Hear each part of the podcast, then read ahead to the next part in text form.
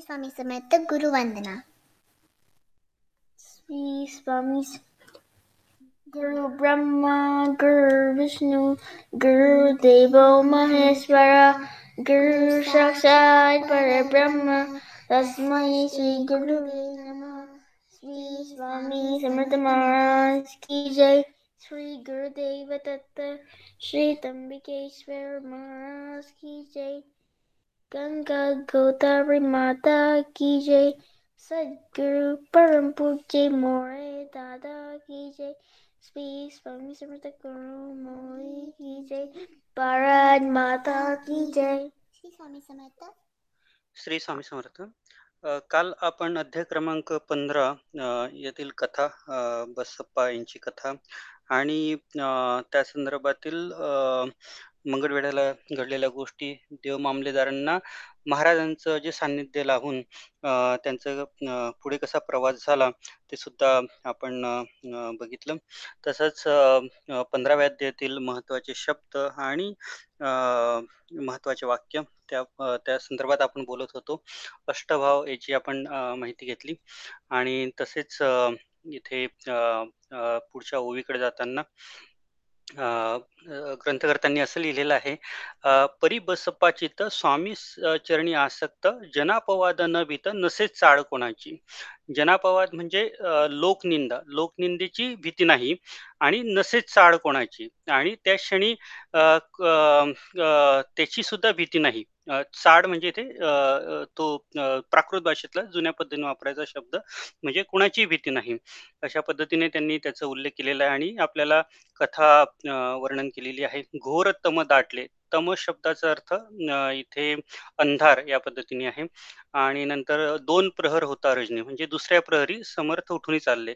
प्रहर या शब्दाचं सुद्धा आपण कॅल्क्युलेशन किंवा ज्या पद्धतीने संध्याकाळी सूर्यास्तानंतर कशा पद्धतीने आपण प्रहर गणना करतो आणि चोवीस तास म्हणून अष्टप्रहर म्हणतो चार प्रहर दिवसाचे चार प्रहर रात्रीचे या पद्धतीने आपण त्याचं वर्णन केलं. तर यात आपण मुहूर्त सुद्धा त्या अनुषंगाने जाणून घेतले की आपण दिवाळीला प्रदोषकाळी काळी पूजा करतो. प्रदोषकाळी काळी चे चोवीस मिनिट स्थानिक वेळेनुसार सूर्यास्ताच्या आधी आणि सूर्यास्ताच्या नंतर हा काळ सुद्धा सेवेसाठी उत्तम म्हणून म्हणून प्रदोषकाळी आपण ती पूजा करतो. त्याचं जे मुहूर्त आहे त्याचं आपण कॅल्क्युलेशन काल जाणून घेतलं. तर हे अठ्ठेचाळीसची मिनिटं असतात किंवा चोवीस मिनिटाच्या कालगणनेनुसार भरपूर त्याचे विविध प्रकारे मुहूर्त केलेले आहेत.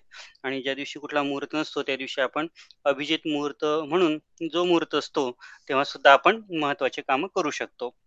तो अठ्ठेचाळीस मिनिटाचा साधारणतः असतो ज्याप्रमाणे कालमान असेल सूर्योदय आणि सूर्यास्त त्या पद्धतीने थोड्याफार प्रमाणात तो बदल होऊ शकतो. तर ह्याच अभिजित मुहूर्ताचे प्रसंगी सुद्धा बरेच जेव्हा लग्नाचे मुहूर्त असतात तेव्हा लग्न होतात किंवा आनंद करज म्हणून जो त्यांचा सिख शीख शीख धर्मात जो विधी असतो तो सुद्धा अभिजित मुहूर्त प्रसंगी त्याचा उल्लेख केलेला आहे. तेव्हा जे जेव्हा गुरु ग्रंथ साहेबांना ते प्रदक्षिणा करतात तेव्हा तो अभिजित मुहूर्तच्या वेळेस ती जो विधी आहे तो सुरू करतात. तर त्याचा सुद्धा आपल्याला या प्रसंगी उल्लेख आलेला आहे म्हणून आपण ती माहिती घेतली. पुढे जाताना तर त्या अरण्यात क्रूर श्वापदे होती आणि अंधारी रात्र मार्ग न दिसे त्या माझारी. माझारी म्हणजे त्या त्या वृक्ष वृक्ष प्रचंड घनदाट होते आणि त्या तिथे त्यांना मार्ग दिसत नव्हता. म्हणजे त्यामध्ये त्या वृक्षांच्या मध्ये मांझारी म्हणजे मध्ये. आणि म्हणून आणि तसंच चरणी कंटक रुतत होते काटे रुतत होते. आणि अशा पद्धतीने अतिशय भयावह परिस्थिती होती. परंतु त्यांनी स्वामींचा ध्यास सोडला नाही. आणि बसप्पा अं, बस म्हणजे ती न काही वाईट न वाटे काही भीती स्वामी चरणी जळली होती देहभान नसेची आणि तसेच तो समर्थ केले नवल प्रकट झाले असंख्य व्याल. व्याल म्हणजे सर्प. तिथे प्रचंड सर्प दिसले. अपरिमित अगणित आणि तेव्हा बसम बसपांनी एक सर्प घेतला. याचं उदाहरण आपण काल बघितलं. आणि त्यानंतर अं, ते घरी आले आणि त्यांनी पुढील आपला जो संसार आहे तो स्वामी सेवेतच घालवला. आणि म्हणून तिथे लिहिलेला आहे ग्रंथकर्त्यांनी. या अध्यायाचा शेवट करताना असं लिहिलेलं आहे कृपा होता समर्थांची वार्ताना उरे धन्याची याविषयी बसवाची गोष्ट साक्ष देत असे. असो तो बसभक्त संसार सुख उपभोगित रात्रंदिन श्री स्वामी समर्थ मंत्र जपे अत्याधारी म्हणजे समर्थांची कृपा झाल्यावर तिथे काही धन्य काही उरतच नाही. आणि म्हणूनच इथे पुन्हा लिहिलेलं आहे पाप ताप आणि धन्य ज्यांचे दर्शन दिसणार जाय ते पद रात्रंदिन प्रेमी विष्णू शंकर ध्याती. आणि नंतर पुढे कथा सुंदर स्वामी सुधान चरित्र अशा पद्धतीने त्यांनी या अध्यायाची इथे समाप्ती केली आहे पंधराव्या अध्यायाची. अं, तर आपण जाणतोच महाराज अं, बारा वर्ष होते. त्यात बऱ्याच घटना घडल्या. त्यातील एक जी कथा आहे ती स्वामी चरित्र सारामृतात इथे उल्लेख केलेला आहे. बारा वर्षात मंगळवेढ्याला असताना स्वामी महाराज बहुतेक वेळ जंगलात राहायचे आणि तेथील साहित्य त्याकडे त्या प्रमाणात भरपूर प्रमाणात लिहिल्या न गेल्यामुळे मर्यादित स्वरूपाच्या कथा उपलब्ध आहेत. तरी श्रोत्यांच्या विनंतीनुसार आपण एक कथा जाणून घेऊ. मंगळवेढा हे जे गाव आहे हे सोलापूरपासनं सोलापूर जे जिल्हा स्थान आहे तिथून पश्चिमेला पंचावन्न किलोमीटर तसंच पंढरपूरपासून पंचवीस किलोमीटरच्या अंतरावर हे गाव अजूनही आहे. त्याचं नाव सुद्धा आजही मंगळवेढाच आहे. तर तिथे बरेच जे भाविक होते आणि जे तिथले गृहस्थ होते त्यांना बसप्पांनी सुद्धा स्वामी सेवेत सामील करून घेतलं त्यांना मार्गदर्शन केलं. अशा बऱ्याच घटना तिथे घडलेल्या आहेत. तसंच एक मंगळवेढा मंगळवेढ्यात जनाबाई म्हणून एक नावाची निर्धन स्त्री होती. लहानपणापासून प्रत्येक एकादशीस पंढरीची वारी जनाबाई करायची आणि द्वादशीस पारणे सोडून दुसऱ्या दिवशी ती घरी येत असे. असा तिचा जो नियम नियम होता पुष्कळ वर्ष चालला. एक वेळ ती आषाढीची वारी म्हणजे जसं आता आपण आषाढी एकादशी अं, काल परवा साजरी केली तसंच त्यांना ती पांडुरंगाच्या वारीला जायला निघाली. आणि पाऊस जोराने पडू लागला भयंकर वारा सुटून विजा कडकडू लागल्या. पुढे चालण्यास मार्ग दिसत नव्हता. थंडीने अंग थरथर कापू लागले. अशा वेळी जनाबाई कडेवर मुलगी व डोकीवर बोजा घेऊन जसं वारकरी पायवाटेन जातात तसं चालली होती. आणि अर्थात अं, विठू नामाचा जप करत होती की आता आपणच सांभाळा कारण खूप भयानक परिस्थिती आणि वातावरण जे आहे वेदर फार बिघडलेलं आहे. तर अशा वेळेस ती विठूनामाचा विठू नामाचा जप करीत जात होती. तर वाटेत जी काही तिकडे भयान दिसू लागले आणि एका ती घाबरून एका वृक्षाखाली बसली. तो समोरच बघते तर काय तर महाराज एका वृक्षाखाली बसलेले दिसतात. आणि थंड थंडीने थरथर कापत ती असूनही निर्भयपणे आनंदाने हसत होती. कारण त्यावेळेस स्वामी महिमा मंगळवेढ्यात जनसामान्यांपर्यंत पसरली होती. आणि जनावे पुढे जाऊन मंगळवेढ्याच्या अरण्यात असले स्वामी हेच आहेत असे म्हणून साष्टांग नमस्कार करू लागली आणि प्रार्थना करू लागली की महाराज आजपर्यंत इतके वर्ष झाले माझी विठ्ठलाची वारी चुकली नाही परंतु आज हे विघ्न उत्पन्न झाले आहे. काय करावे? तेव्हा महाराज उत्तर देतात की पंढरीचा विठ्ठल आहे आणि इतर ठिकाणी नाही का? बाई जने परमात्मा तुझ्या हृदय बघ तुझ्याजवळ अखंड विठ्ठलाचा वास आहे. असे म्हणून महाराज कटीवर हात ठेवून उभे राहिले आणि प्रत्यक्ष जनाबाईला त्यात विठ्ठल रूपच दिसू लागले. जनाबाईस आश्चर्य वाटून ती म्हणाली महाराज आपण प्रत्यक्ष चालते बोलते पांडुरंग असून या दासीकडे या दासीकडे दासीला आपण दर्शन दिलेले आहे. माझ्या शरीराच्या वाहना जरी पादत्राणे जरी केले आणि जरी आपल्या पायात घातल्या तरी हे उपकार काही फिटणार नाहीत. अशा पद्धतीने जनाबाईंनी तिथे जसं सुचेल त्या पद्धतीने महाराजांची सु- स्तुती केली आहे. जनाबाईंचं शिक्षण फारसं झालेलं नव्हतं आणि त्यावेळेस त्यांनी अशी स्तुती त्यावेळेस केली आणि साष्टांग नमस्कार घातले. पुढे जनाबाईंनी पंढरीची वारी सुरून महाराज अक्कलकोटला गेल्यानंतर प्रत्येक एकादशीस अक्कलकोटची वारी धरली. अशी ही कथा मंगळवेढ्याची प्रसिद्ध आहे. भरपूर कथा आहेत. कृष्णा भटांची कथा आहे. परंतु वेळेचं भान ठेवत आणि स्वामी चरित्र सारामृताचा अ, भावार्थ या विषयाला स्मरून आपण पुढे मार्गक्रमण करू. तसेच या अध्यायात एक सुंदर ओळ सुद्धा आलेली आहे की बसप्पा जेव्हा त्यांना सर्प सर्पगुप्त होतो आणि सुवर्ण त्यात दिसतं त्यावेळेस त्या असं वाक्य इथे ग्रंथकर्त्यांनी नमूद केलेलं आहे. एसे नवल देखुनी चकित झाला अंतकरणी माथा ठेवी स्वामीचरणी प्रेमाश्रू नाही वाहती. आणि ज्यावेळेस त्यांनी स्वामीचरणी माथा ठेवला त्यावेळेस जाणकार सेविकर असे सुद्धा सांगतात की जे स्व खरं सुवर्ण आहे ते त्यांच्या हाती लागलं. आणि ते खरं सुवर्ण काय आहे? तर त्यांची जी नाडी आहे ती सुषमना नाडी ती जागृत झाली.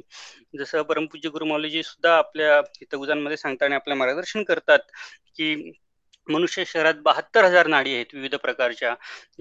आणि त्यामुळे आपले प्राण जे आहेत ते चालू आहेत त्या विविध नाड्यांमार्फत आणि हे नाळ्या जे आहेत मनुष्यातल्या शरीरातली नाडी ही प्रत्येक याच्यात सहभाग घेते पार्टिसिपेट करते. म्हणूनच आपण म्हणतो की शरीरात प्राण आहे. आणि त्यातील जी आपण जे श्वासोश्वास घेतो जे उजव्या नागपुडीने घेतो ती पिंगला नाडी असं आपण म्हणू शकतो. आणि जी डाव्या नागपुडीने घेतो ती इडा नाडी. म्हणजे इडा आणि पिंगडा हे जे नाडी असतात हे डावी आणि उजवी या पद्धतीने आपण श्वासोश्वास जे घेतो तो चालू असतो. परंतु सुषमना सुषमना ही जाणारी सुषमना शब्दाचाच अर्थ दयाळू काइंड म्हणजे ग्रेशियस सुषमना शब्दातच त्याचा अर्थ आलेला आहे. तर ही जी आहे ही स्पायनल कॉर्डच्या मध्यभागातनं चक्राकडे जाणारी ही नाडी आहे. तर जेव्हा दोन्ही नागपुडे चालू असतात जेव्हा दोन्ही आपले श्वास चालू असतात स्वर चालू असतात तेव्हा ही नाडी जागृत होते. आणि ही फार क्वचित प्रसंगी जागृत होत असते सर्वसामान्य माणसांची. तर ही जी नाडी जेव्हा जागृत असते तेव्हा आपल्याला अतिशय उत्साही वाटतं. आपलं कॉन्सन्ट्रेशन फार वरच्या लेवलला गेलेलं असतं. म्हणूनच ही नाडी जेव्हा जागृत असते तेव्हा आपण जास्त प्रमाणात सेवा करावी. ही नाडी जेव्हा जागृत होईल तेव्हा पटकन महत्त्वाचे काम आहेत ते करावे. आपलं ध्यान जे आहे ते आपण करू शकतो. आणि बऱ्याच जे आपल्या सेवा आहेत महत्त्वाच्या सेवा संकल्पची सेवा त्या यावेळेस केल्याने आपली जी ध्यान असतं किंवा आपली जी सेवा असते ती अधिक फोकस पद्धतीने होते असे अनुभव आहेत. म्हणून जुन्याकडे जर आपण बघितलं किंवा आपण विविध फोटां फोटोंमध्ये बघतो ऋषी मुनी जे आहेत ते कुबडी कुबडी किंवा त्याला आपण इंग्रजीमध्ये क्रॅच क्रचेस असं म्हणतो. म्हणजे जे दोन कुबडी घेतलेले असतात आणि काखेत ठेवलेले असतात साधूंनी. स्वामी रामदास महाराजांचा जेव्हा आपण फोटो बघतो त्यावेळेस ते आपल्याला जाणवतं. तर हे जे जेव्हा ते कुबडी घेत राहायचे त्याचा अर्थ असा असायचा की तेव्हा सुषुम्ना नाडी जागृत होते. आणि म्हणून ते तासन तास ध्यानमध्ये बसायचे. आणि त्यामुळे त्यांचं कॉन्सन्ट्रेशन आणि जे नवीन पद्धतीने विचार विचार सुचायचे किंवा काव्य घडायचं तर ते या पद्धतीने त्यांना स्मरायचं त्यांच्या अंतरंगात विविध शक्ती प्रकट व्हायची आणि ध्यान सुद्धा उत्तम लागायचं. म्हणून जेव्हा आपण ऋषी मुनींच्या ज्या कुबडी बघतो दोन्ही काखेत असलेल्या किंवा क्रॅचेस त्यालाच ते त्याचा त्याचा उपयोग या सुषमना नाडी जागृत करण्यासाठी होतो. तसेच आणखीन थोडा वेगळा संदर्भ घेतला तर जुन्या काळी जेव्हा शाळेत शिक्षा करण्याची पद्धती असायची की विद्यार्थ्यांना शिक्षा करायची त्यावेळेस हाताची घडी करून उभे करायचे. एक प्रसिद्ध त्यावेळेस वाक्य असायचं तोंडावर बोट हाताची घडी. पण जेव्हा ती आपण हाताची घडी घालतो त्यावेळेस सुषमना नाडी जागृत होण्यास मदत होते. म्हणून तोंडावर बोट म्हणजे मौन आणि सुश हाताची घडी घातली म्हणजे सुषमना नाडी जागृत होऊन ती जी शिक्षा झाली आहे त्याचा उपयोग त्या विद्यार्थ्याला अनालिसिस करण्यासाठी स्वतःच्या चुकांचा अनालिसिस करण्यासाठी स्वतःच्या चुका सुधारण्यासाठी असा उपयोग व्हायचा म्हणून आपल्या ऋषीमुनींनी आपल्या पुस्तकांमध्ये विविध पुस्तकांमध्ये आणि आपल्या पाठ्यक्रमातही त्याचा उपयोग अशा पद्धतीने केला होता. किंवा विविध शिक्षा करण्याची पद्धत असायची की बोटे धरून उभं करायची त्याची सुद्धा वेगळं महत्त्व असायचं. तर हे म्हणून जेव्हा हाताची आपण घडी घालतो तेव्हा ही नाडी जागृत होण्यास मदत होते. म्हणून जेव्हा ही जागृत असते तेव्हा आपलं उत्तम सेवा घडून येते लक्ष केंद्रित होतं तेव्हा ह्या अशी अशी जेव्हा आपली परिस्थिती असते किंवा अगदी एकाग्र आपलं मन होतं सकाळची वेळ संध्याकाळची वेळ किंवा ज्या वेळेस ती जागृत होईल त्यावेळेस आपण त्याचा सेवेसाठी उपयोग करावा असं आपल्याला परमपूज्य गुरुमौलीजी नेहमीच मार्गदर्शन करत असतात. विविध हितगुजांमध्ये याचा उल्लेख आलेला आहे. तर पुढे जाताना आपण रामेश्वर संदर्भातील काल उल्लेख केला होता. तर ती कथा देखील आपण पटकन जाणून घेऊ. की जसं महाराजांनी बसपांना धन दिलं तसंच काही जे गर ज्यांना गर्व होता त्यांचं गर्वहरण सुद्धा होण्यासाठी धन सुद्धा त्यांच्यापासनं हिसकून घेतलं. म्हणजे त्यांचा धनाचा जो मार्ग आहे तो मुख हिसकून घेतला की जेणेकरून त्यांना बुद्धी होईल. आणि त्यामुळे त्यांचा धनाचा वापर जो आहे त्यांचा धनाचा उपयोग आहे ते व्यवस्थित पद्धतीने करतील किंवा जनसामान्यांसाठी त्याचा उपयोग होईल. तसंच ही घटना म्हणून आपण त्या कथेकडे बघू. एके दिवशी महाराज रामेश्वर जवळील कोटिकूप म्हणून तीर्थ आहे आजही आहे. तिथे स्नान करण्याकरता गेले आणि पुजारी सांगू लागले की तुम्ही सर्वजण देवभक्त आहात आम्हास या तीर्थाचे स्नान घाला. परंतु पुजाऱ्यांना त्यावेळेस ते माहीत नव्हतं रामेश रामेश्वरला. आणि पैसे घेतल्याशिवाय ते त्यांनी असा पायंडाच तिथे टाकला होता ते कोणाचे स्नान करू देत नव्हते. आणि महाराज दिगंबर होते. आणि महाराज त्यांना सांगायचे की आम्ही निर्धन व संन्यासी आहोत. महाराजांनी समजून सांगायचा प्रयत्न केला की आमच्याकडे द्रव्य नाही.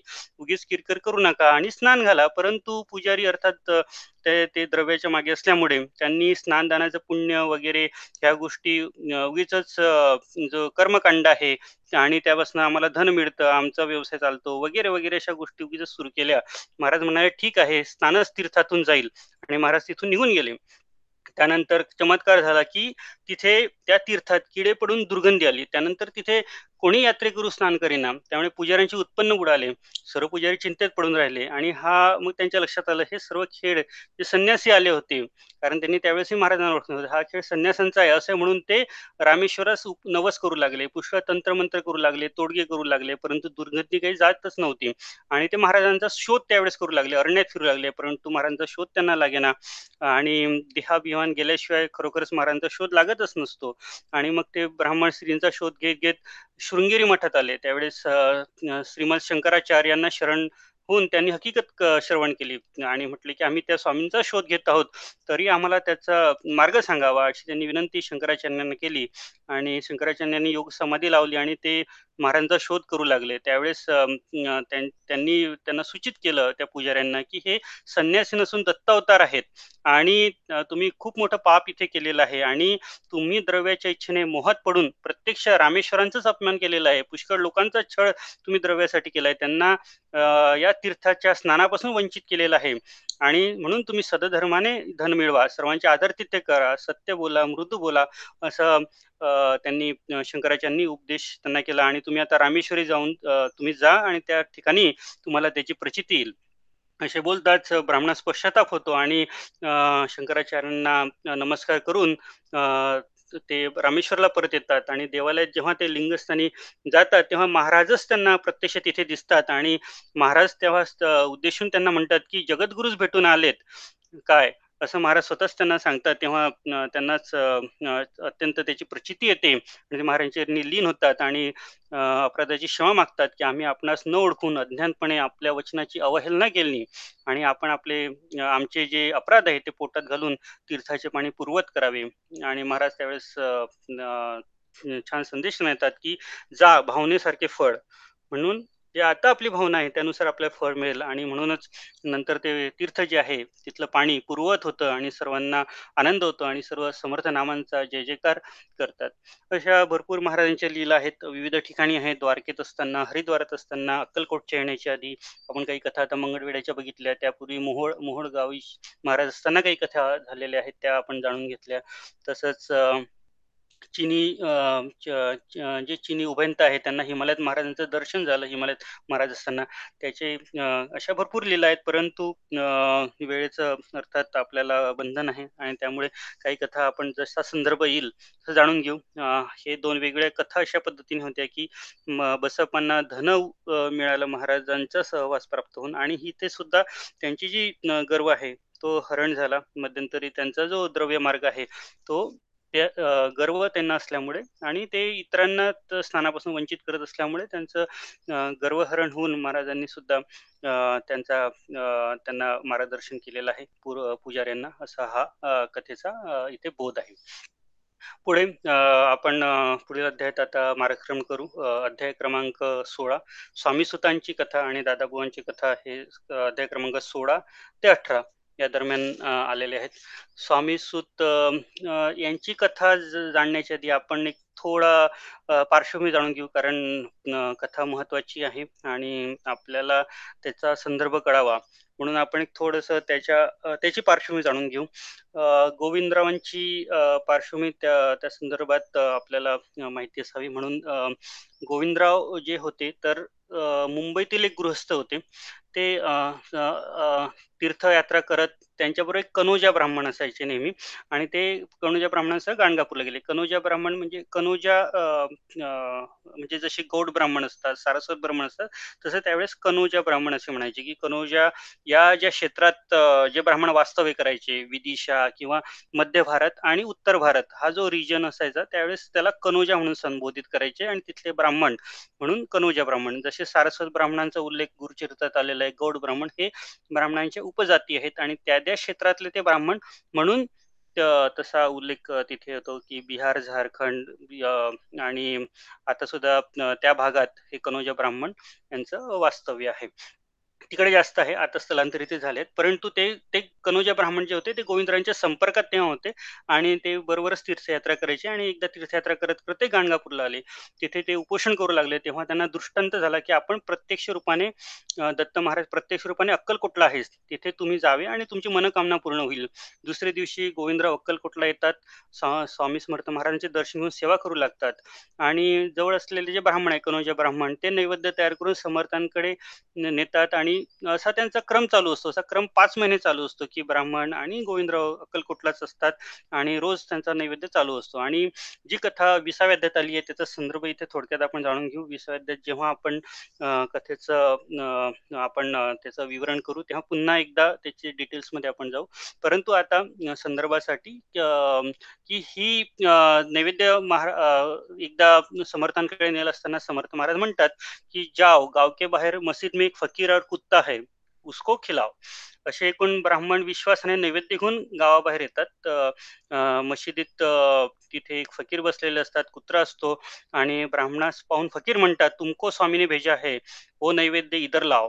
असे म्हणून नैवेद्याचे ताट फकीर आणि कुत्र्याने भक्षण करतात. थोडा वडा व खीर ताटात ठेवून ते ताट त्यांनी ब्राह्मणास परत देतात. आणि ब्राह्मण ते प्रसाद घेऊन महाराजांकडे परत येतात. तो प्रसाद महाराज त्या दोघांना उभयतांचा गोविंदराव आणि जे कनोजा ब्राह्मण असतात त्यांना खाण्यास सांगतात. परंतु गुरुवाक्य प्रमाण समजून ब्राह्मण तो प्रसाद खातात परंतु गोविंदरावांच्या मनात तो मुसलमानांचा प्रसाद कसा खावा अशी शंका येऊन ते खात नाहीत. आणि ब्राह्मणांवर महाराज प्रसन्न होतात आणि त्यावेळेस म्हणतात की जाओ जाओ मुंबई मे तुमको दस हजार रुपये मिलंगे. असा आशीर्वाद घेऊन जाण्यास आज्ञा देतात.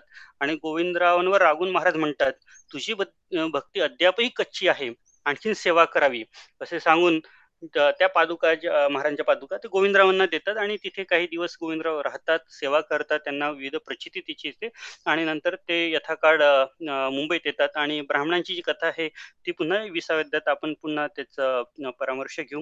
तर ह्या पद्धतीने जेव्हा गोविंदराव अक्क अक्कलकोटहून मुंबईस येतात तेव्हा ते तीर्थयात्रेहून आल्यानंतर ते मौदे करतात. मौदे म्हणजे आजच्या भाषेत सांगायचं तर आपण जेव्हा कुठलं उद्यापन करतो तर उद्यापन केल्यासारखं आहे. तर तेव्हा तेव्हा ते मौदे करतात त्यावेळेस ते ब्राह्मणांना बोलवतात. तर त्यात लक्ष्मण विनायक पंडित म्हणून ब्राह्मण जे असतात. आणि हेच जे पंडित म्हणून त्यांचा उल्लेख सोळाव्या अध्यायात आलेला आहे हेच ते पंडित. तर हे ते सर्व पंडितांना बोलवतात ब्राह्मणांना बोलवतात जेवायला. तर त्यावेळेस हे पंडित तिथे येतात आणि त्यांना ही सर्व गोष्ट गोविंदराव कथन करतात की अक्कलकोटला ही घटना घडली आणि महाराजांच्या लीला आहेत ह्या सर्व गोष्टींचं कथन तिथे होतं त्यांची चर्चा तिथे होते. आणि सर्व ऐकून पंडितांना आश्चर्य वाटतं आणि लक्ष्मणरावांनी पूर्वी काही त्यावेळेस पंडितांनी लक्ष्मणराव पंडित यांनी गवताचा व्यापार केला होता आणि त्यांना भरपूर कर्ज झाले होते आणि ते चिंतेतच होते. त्यांनी ही गोष्ट एक तर असा नवस करतात की माझे कर्ज जर आठ दिवसात फिटले तर आम्ही अक्कलकोटास श्री स्वामी समर्थांचे दास होऊ. आणि गोविंदराव त्यांना त्यावेळेस खात्री देतात की तुमच्या निश्चयाप्रमाणे तुमचं कार्य ख- होईलच. हे ऐकून ब्राह्मण सुद्धा आनंदित होतात. परंतु सात दिवस झाले तर कर्ज फिटण्याचे चिन्ह काही दिसत नाहीत. आणि पंडित आपल्या नशिबाला दोष देतात. त्यावेळेसच हरिभाऊ मराठे जे असतात हरिभाऊ मराठे यांचा इतिहासही आपण जाणून घेऊ. ते इटिया इटिया गाव इटिया गावातील राहणारे असतात. हरिभाऊ मराठे आणि त्यांचे भाऊ दादा बुवा. आणि हे इटिया गाव आजही राजापूर तालुक्यात रत्नागिरी जिल्ह्यात आहे. तर ते मुंबईत म्युनिसिपालिटीमध्ये नोकर होते आणि प्रचंड हुशार. त्याकाळी ते त्यांचं शिक्षण झाल्यानंतर ते मुंबईत त्यांना नोकरी मिळालेली असते म्युनिसिपालिटीमध्ये आणि आणि त्यांचं हुशारी बघून त्यांना पदोन्नती म्हणजे प्रमोशनही भरपूर मिळाले असतात आणि त्यांचं यथाकाळ सर्व चालू असतं आणि त्यांचेच दुसरे मित्र गजानन श्रीधर छत्री असे मिळून अफूचा व्यापार करतात.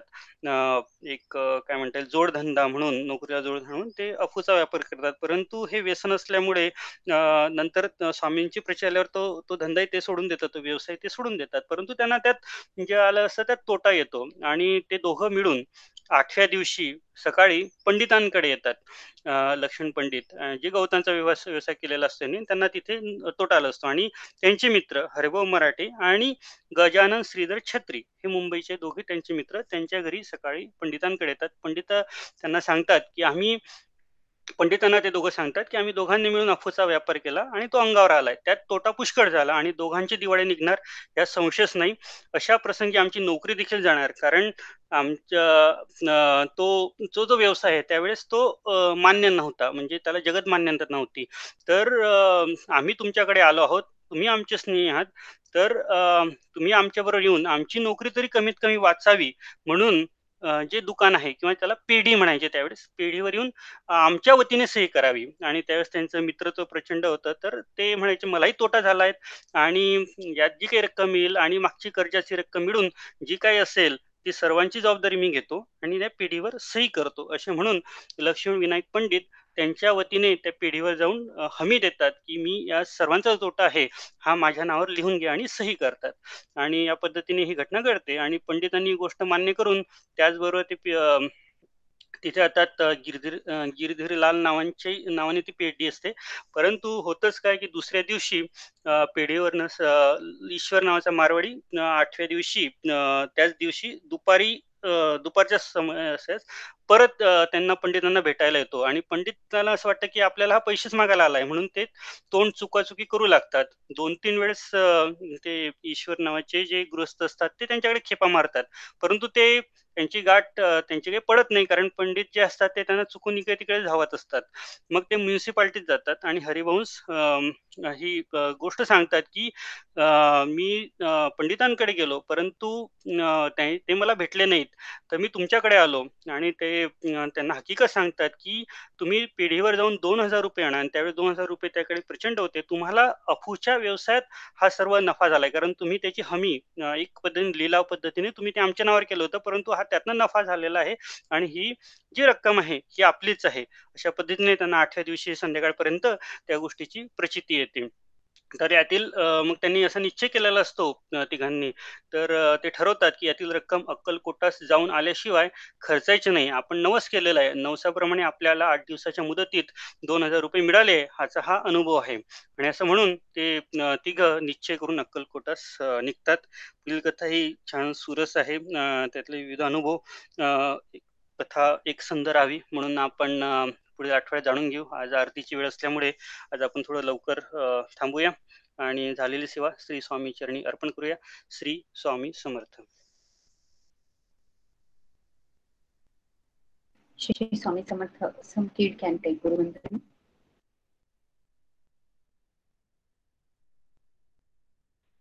श्री स्वामी समर्थ